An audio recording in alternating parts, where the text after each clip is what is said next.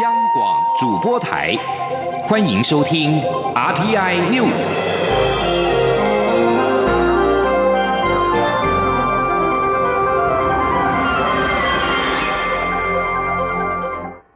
各位好，我是主播王玉伟，欢迎收听这节央广主播台提供给您的 RTI News 新闻。首先带您关注两岸焦点。中国国台办声称“九二共识”只有一中没有个表。陆委会主委陈明通今天上午表示，尊重国民党想要争取的一中个表，但是北京当局从来不接受台湾可以个表，而“九二共识”一直存有争议，拿有争议的事情作为两岸的政治基础，并非务实的做法。新闻记者王兆坤的采访报道。陆委会主委陈明通在立法院回应媒体询问时表示。政府的大陆政策就是以中华民国宪法、两岸人民关系条例处理两岸事务，这不仅是一个清楚的政策，又有法律约束力，才是一个客观的事实。陈明通说：“已经争议十八年了，那么继续把这个有争议的事情作为两岸的这种政治基础，实在不务实了。”陈明通指出，在前总统李登辉执政时期，有争取过一中各表。这个个表就是中华民国，他对此予以尊重。但是北京从不接受你可以个表。记者追问“九二共识”在某民调获得六成受访者支持，全民通表示：“我是做民调出身的啦，如果在调查里设计诱导性的题目，就会让答案偏往特定方向。所以各家调查机构做出来的民调结果，大家就参考参考。”中央广播电台记者王兆坤台北采访报道。继续关注越南。旅客来台湾脱逃的事件，日前越南旅客一百五十二人循关红专案团体旅游管道来台，抵达台湾之后陆续脱逃。移民署今天表示，一百五十二名脱团越南旅客当中，一人未失联，另外有三人自行出境，其余一百四十八人失联。经移民署全力追系，在二十六号已经查获三人。移民署与警方目前仍在巡线强力追查当中。移民署指出，外勤大队二十六号分别在嘉义县、彰化县、新竹县等地巡线查获三名越南籍脱团旅客，已经以违反人口贩运防治法、入出国及移民法及就业服务法调查当中，将报请高雄地检署指挥侦办。移民署指出，为了强化源头查缉，也已经将本案透过移民署派驻越南移民秘书通知越南入出境管理局，越方甚表重视，并且已经展开调查。移民署将密切与越南方面同步合作，务求从源头端及接应端共同打击不法行为。而针对越南团发生集体逃跑失踪一事，外交部发言人李宪章今天表示，外交部在第一时间便与越南政府就此事交换意见，表达我方严正关切的立场，并且获得越方正面回应。同时，驻外管处也与当地的旅行业者联系，呼吁业者以合法方式处理关红专案相关组团事宜。今天记者欧阳梦平的采访报道。越南旅游团爆发史上规模最大的旅客集体逃逸事件，由东森旅行社承办的大型越南团共一百五十三人，二十五号以关红专案赴台观光，其中一百五十二人脱逃失踪。外交部发言人李宪章二十七号表示，外管在第一时间就与越南政府相关部门针对此事交换意见，并获得越方正面回应。外交部在二十六号上午也邀请越南驻台代表处官员到外交部，表示我政府对此事的严正关切与重视。李县长说：“当然，我们外管第一时间也跟这个越南政府相关的部门哦，针对这个部分交换意见，那也获得越方正面的回应啊。那么昨天早上，我们亚太司外交部这边也请。”邀请这个越南驻台代表处的官员到外交部来，针对这个部分交换意见，表达我们政府对这个事情严重的关切。呃，而且我们提醒对方，预警对方希望能够正视这个问题，也能够配合来相应做必要的这个机制的检讨跟处置。李宪章指出，除了与越南官方联系，希望越南政府提出强化的具体作为外，住处也直接与当地旅行业者对话，呼吁业者以合法的方式处理关红专案的相关组团事宜。至于台湾方面，李宪章表示，外交部已经向行政院建议，希望尽快针对关红专案目前适用的机制及管理办法进行进一步跨部会讨论，并加强，不管是上游观光局的把关，或是下游针对人别核发电子签证的流程，都应该严格检视，避免类似脱逃事件再度发生。李宪章并强调，虽然这起个案情节严重，但不希望影响到关红专案其他对台湾经济及观光产业正面的部分，所以会就事论事，严格检讨。中央广播电台记者欧阳梦平在台北采访报道。据将焦点转到立法院。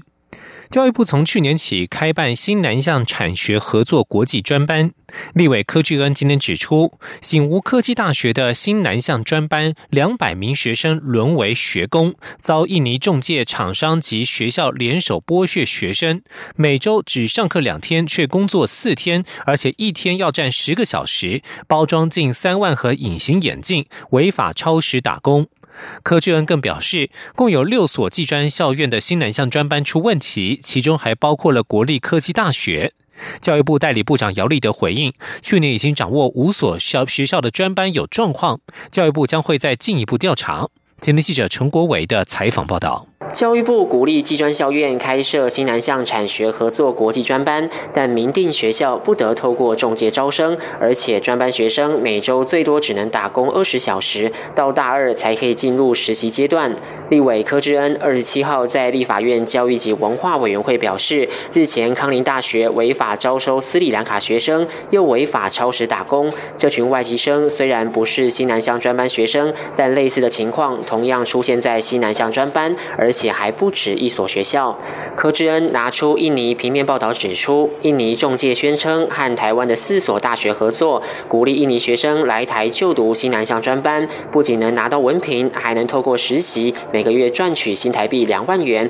而且食宿免费。教育部应调查这些学校是否违法透过中介招生。柯志恩更秀出一张薪资单，直指醒吾科技大学让新南向专班大一学生遭中介剥削，违法超时打。工疑似直接进入实习阶段。礼拜四、礼拜五在林口上课，然后呢，礼拜天到隔一个礼拜的礼拜三，一个礼拜有五天的时间是在新竹的地方来做这个包装隐形眼镜的镜片，一天站十个小时，每天包装将近三万片，这都是学生血汗淋漓真实的一个控诉。醒吾科大则回应，这些学生不是实习，而是合法打工，因为学生们需要赚生活费，所以学校协助办工作证，同时避免学生自己到。外面找不合法的工作，柯志恩将有问题的六所技专校院名单及薪资单交给教育部。教育部代理部长姚立德表示，其实他在去年大约这个时候就曾和五所疑似透过中介招收西南向专班学生的学校校长谈过，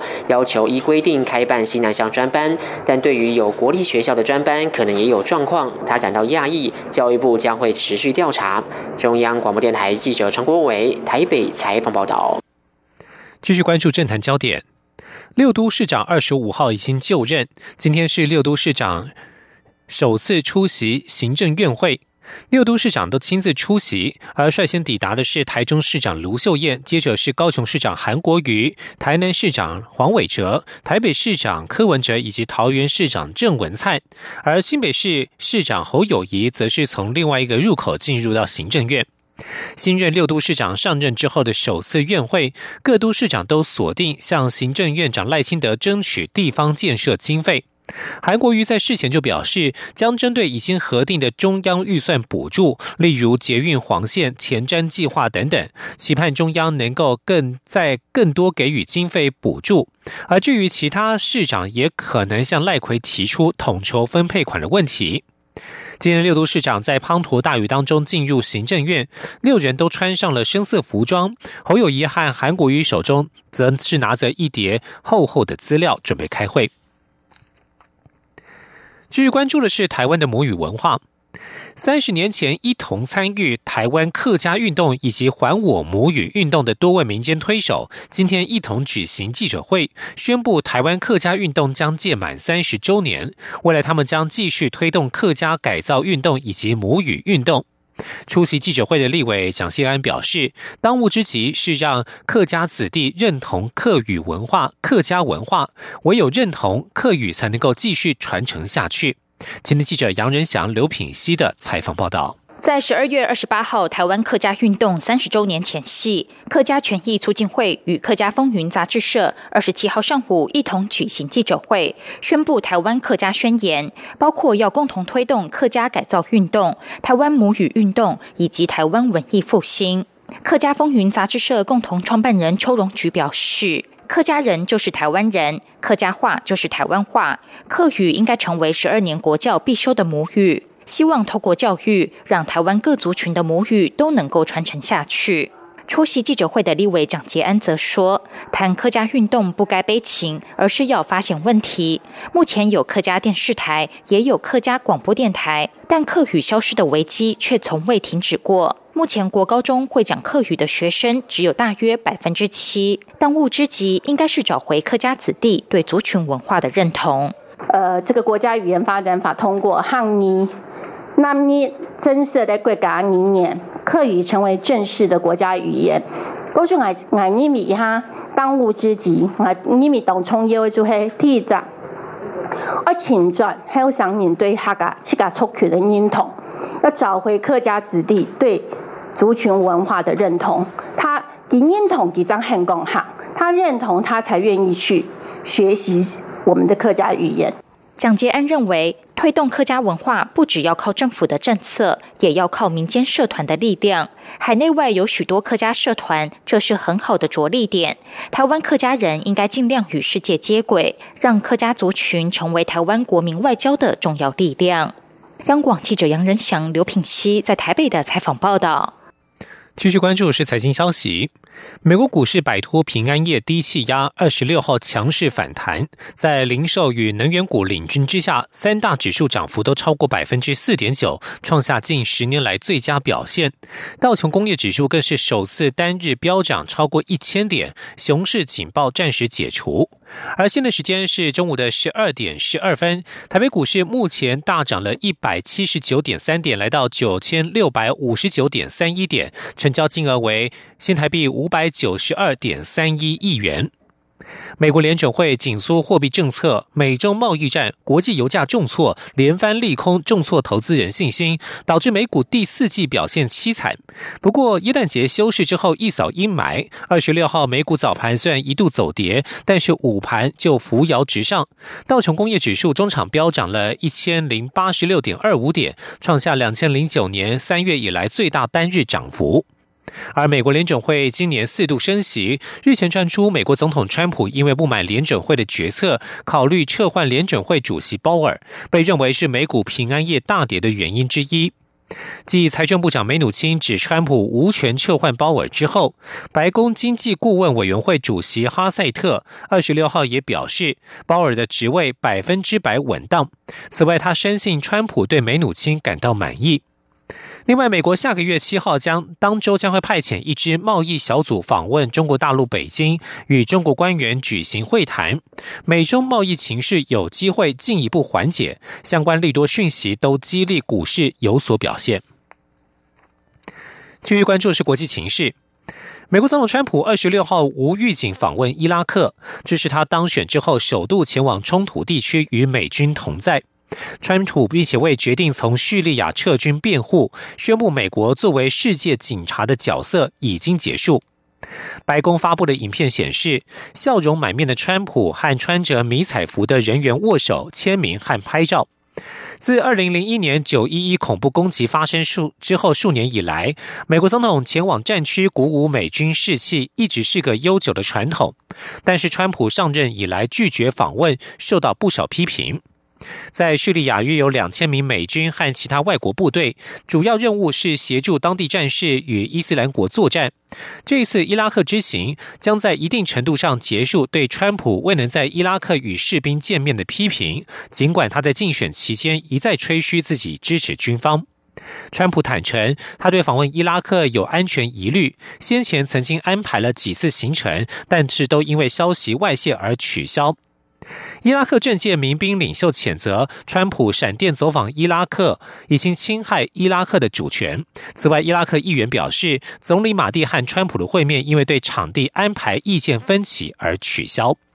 以上新闻由王玉伟编辑播报。稍后请去收听央广午间新闻。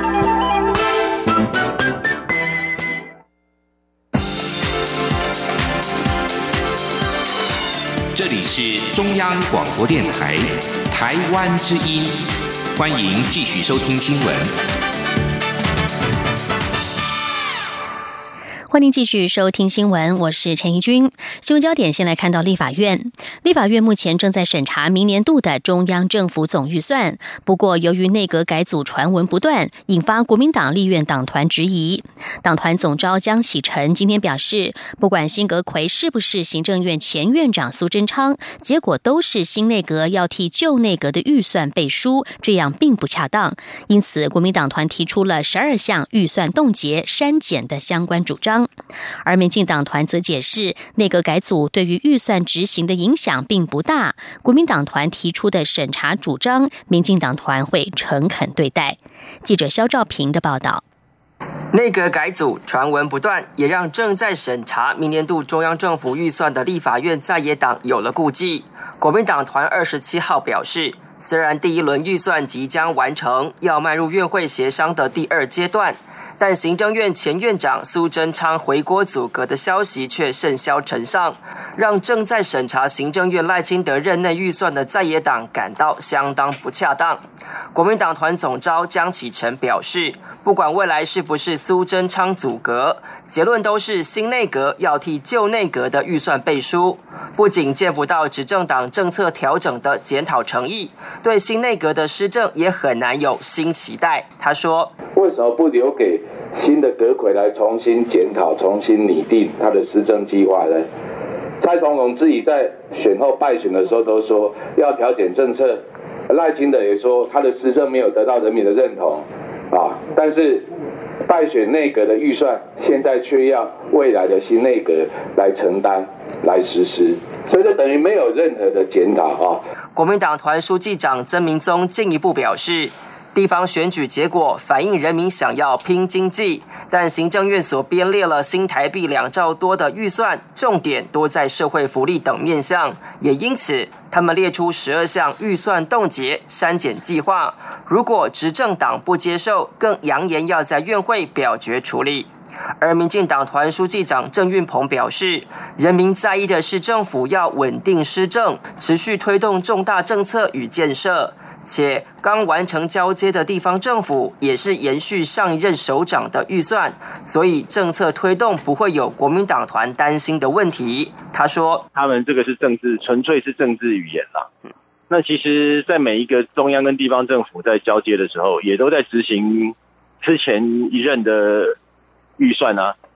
哦，大致上也都不会太大的问题。”所以其实国民党对这个内阁改组的部分是多虑的。那第二个部分就是说，他们要协商的项目，其实我们也会认真诚恳对待了。那就在协商的时候，大家再来认真讨论。立法院第九届第六会期在三十一号后就正式结束，但由于预算还没处理完毕。据了解，朝野规划在一月二号召开谈话会，并召集临时会处理，渴望在一月十一号完成预算三读。中央广播电台记者肖兆平采访报道。民进党立委高志鹏被指控利用立委职权官说，而以贪污治罪判刑四年六个月，褫夺公权四年定验，丧失了立委资格。对此，高志鹏今天亲自在立法院举行记者会，强调对于判决结果他难以接受，会采取非常上诉、再审等所有救济管道争取清白。但为了不拖累民进党，高志鹏也宣布从即日起辞去立委与民进党中常委职务，而。多名同党立委也现身力挺高志鹏，替他加油打气。记者刘玉秋的报道。民进党立委高志鹏被控接立委职务向国有财产局官说，并收受新台币五十万元。最高法院二十六号驳回高志鹏的上诉，高志鹏最后被依贪污治罪判刑四年六个月，褫夺公权四年定谳。随着高志鹏将入狱服刑，立委资格也将丧失。检方已启动防逃机制，新北市三重区立委将进行补选。对于痛失立委资格，高志鹏二十七号在立法院举行记者会，强调身为法律人。对于司法判决，他会选择面对，不会逃避。但这样的判决结果，他难以接受。高志鹏也强调，自己因为一时用人不当，助理利用陈情案件，私下与厂商约定报酬新台币两百万元，事后以政治现金名义将其中一小部分金额五十万元交给选举期间的办公室会计人员，甚至在东窗事发后转为污点证人，指控他贪污。此案判决有助理拿钱无罪，出示推给老板坐牢等诸事不合理之处，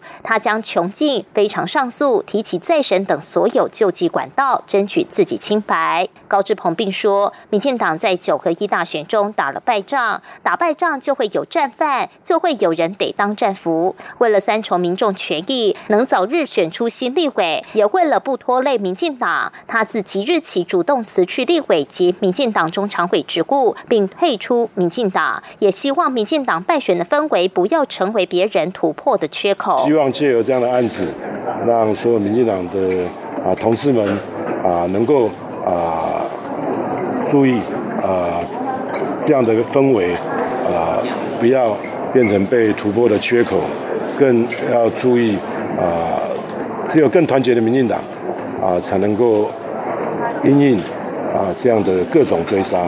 民进党立委徐志杰也替高志鹏抱不平，认为高志鹏的案件存有法定职权说、实质影响力说的不同见解。立法院才刚通过法院组织法，确立新的大法庭制度，统一见解，预计明年六月八号实施。但最高法院却在新法上路的空窗期，对此案作出判决，对高志鹏非常不公平。高志鹏自己也表示，令人期待的大法庭司法改革还没上路，没想到。他竟然自己先上路了。十多名民进党立委也特别到场陪同高志鹏举行记者会，力挺高志鹏。高志鹏还当场奉劝所有立委要慎选助理，否则官司就在你身边。中广电台记者刘秋采访报道。高雄市长韩国瑜日前在接受媒体专访的时候表示，他要向中央政府争取逐步放宽陆资投资高雄，并且购买房地产。陆委会主委陈明通今天在立法院回应媒体询问时，特别提出陆资来台取得不动产的“五四三”条款，还强调这个政策老早已经在那里了，但是地方首长可能还不熟悉，所以已经在积极安排，会主动拜会各县市政府，向他们说明两岸关系与大陆政策。记者王兆坤的报道。陆委会主委陈明通在立法院受访表示，政府早已开放陆资来台买房。而陆资在高雄购买的房地产，占所有陆资取得台湾不动产件数的百分之二十四。陈明通还特别提到，政府以前陆续公布的“五四三”条款，也就是陆资购买不动产的贷款最多五成，屋主每年在台停留不得超过四个月，以及三年以内不得出售。他说：“这个入资开放来台投资房地产，在扁政府的时候就已经开放了哈。那后续马政府也有开放这样啊。呃，大家应该听过果细沙嘛啊，果细沙就是五四三呐啊。这个政策老早已经在那里了，大家可能不熟悉嘛，所以我们只是说鼓励他们多了解一下。有不了解啊，我们很愿意跟他们说明。”陈明通再次呼吁新上任的地方首长应先多了解两岸事务。而陆委会也正在安排主动前往各县市政府拜访，因为身为大陆政策主管机关，陆委会有义务向各县市说明两岸关系与现行政策。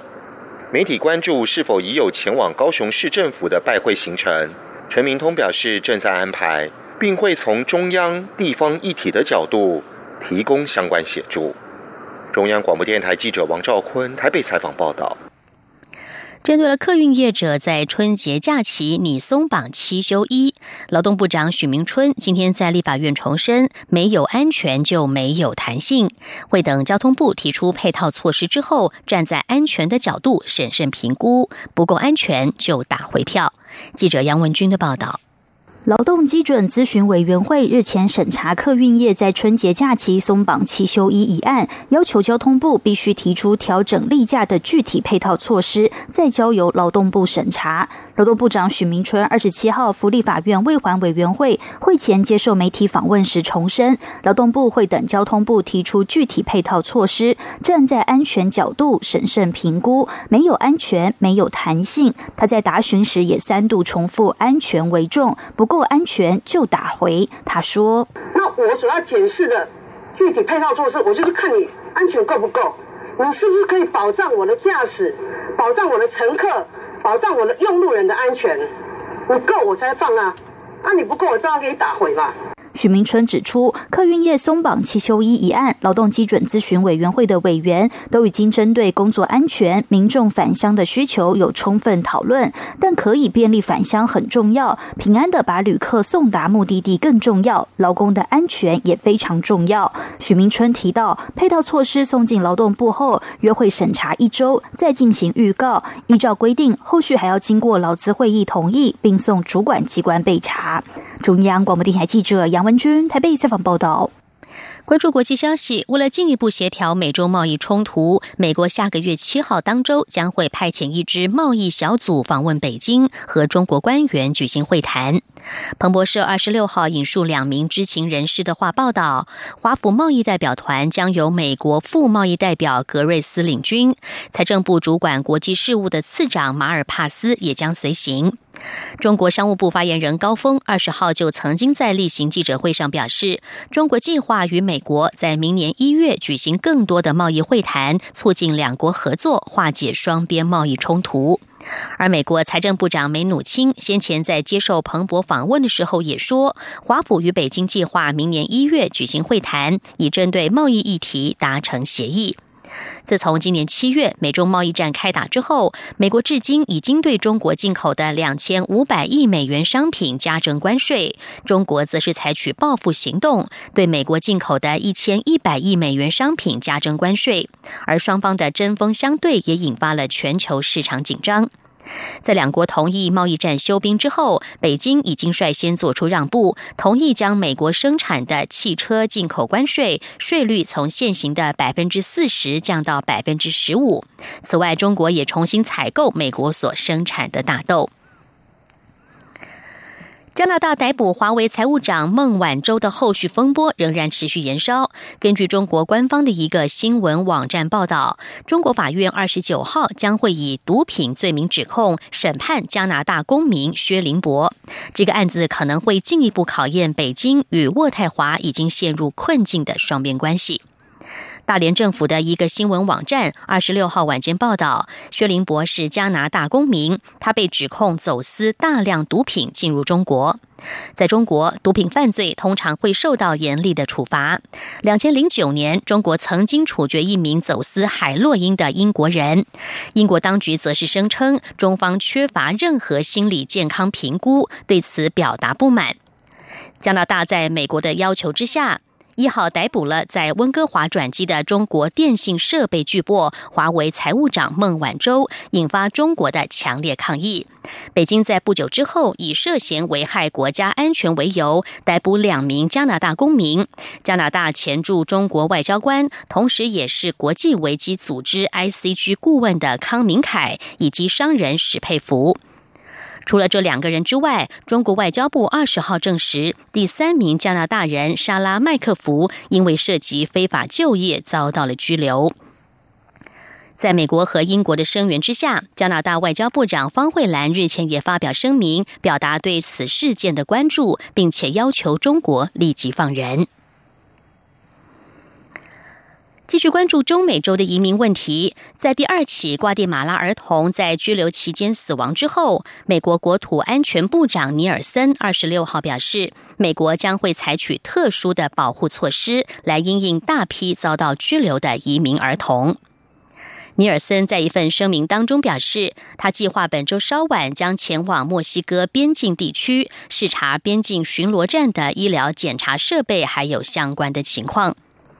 尼尔森表示，为了因应前所未有的儿童涌入美国的拘留所，他已经指示采取一系列特别的保护措施，包括要求美国疾病管制及预防中心的专家调查。跨境病童增加的情况，并且确认边境医院应该准备好要采取哪一些进一步措施。尼尔森补充说，他已经要求美国海岸巡防队的医疗大队对边境巡逻医疗项目进行评估与提出适当的建议，并且已经向国防部寻求其他医疗专业人员的支援。以上 T I News 由陈义军编辑播报，谢谢收听，这里是中央广播电台台湾之音。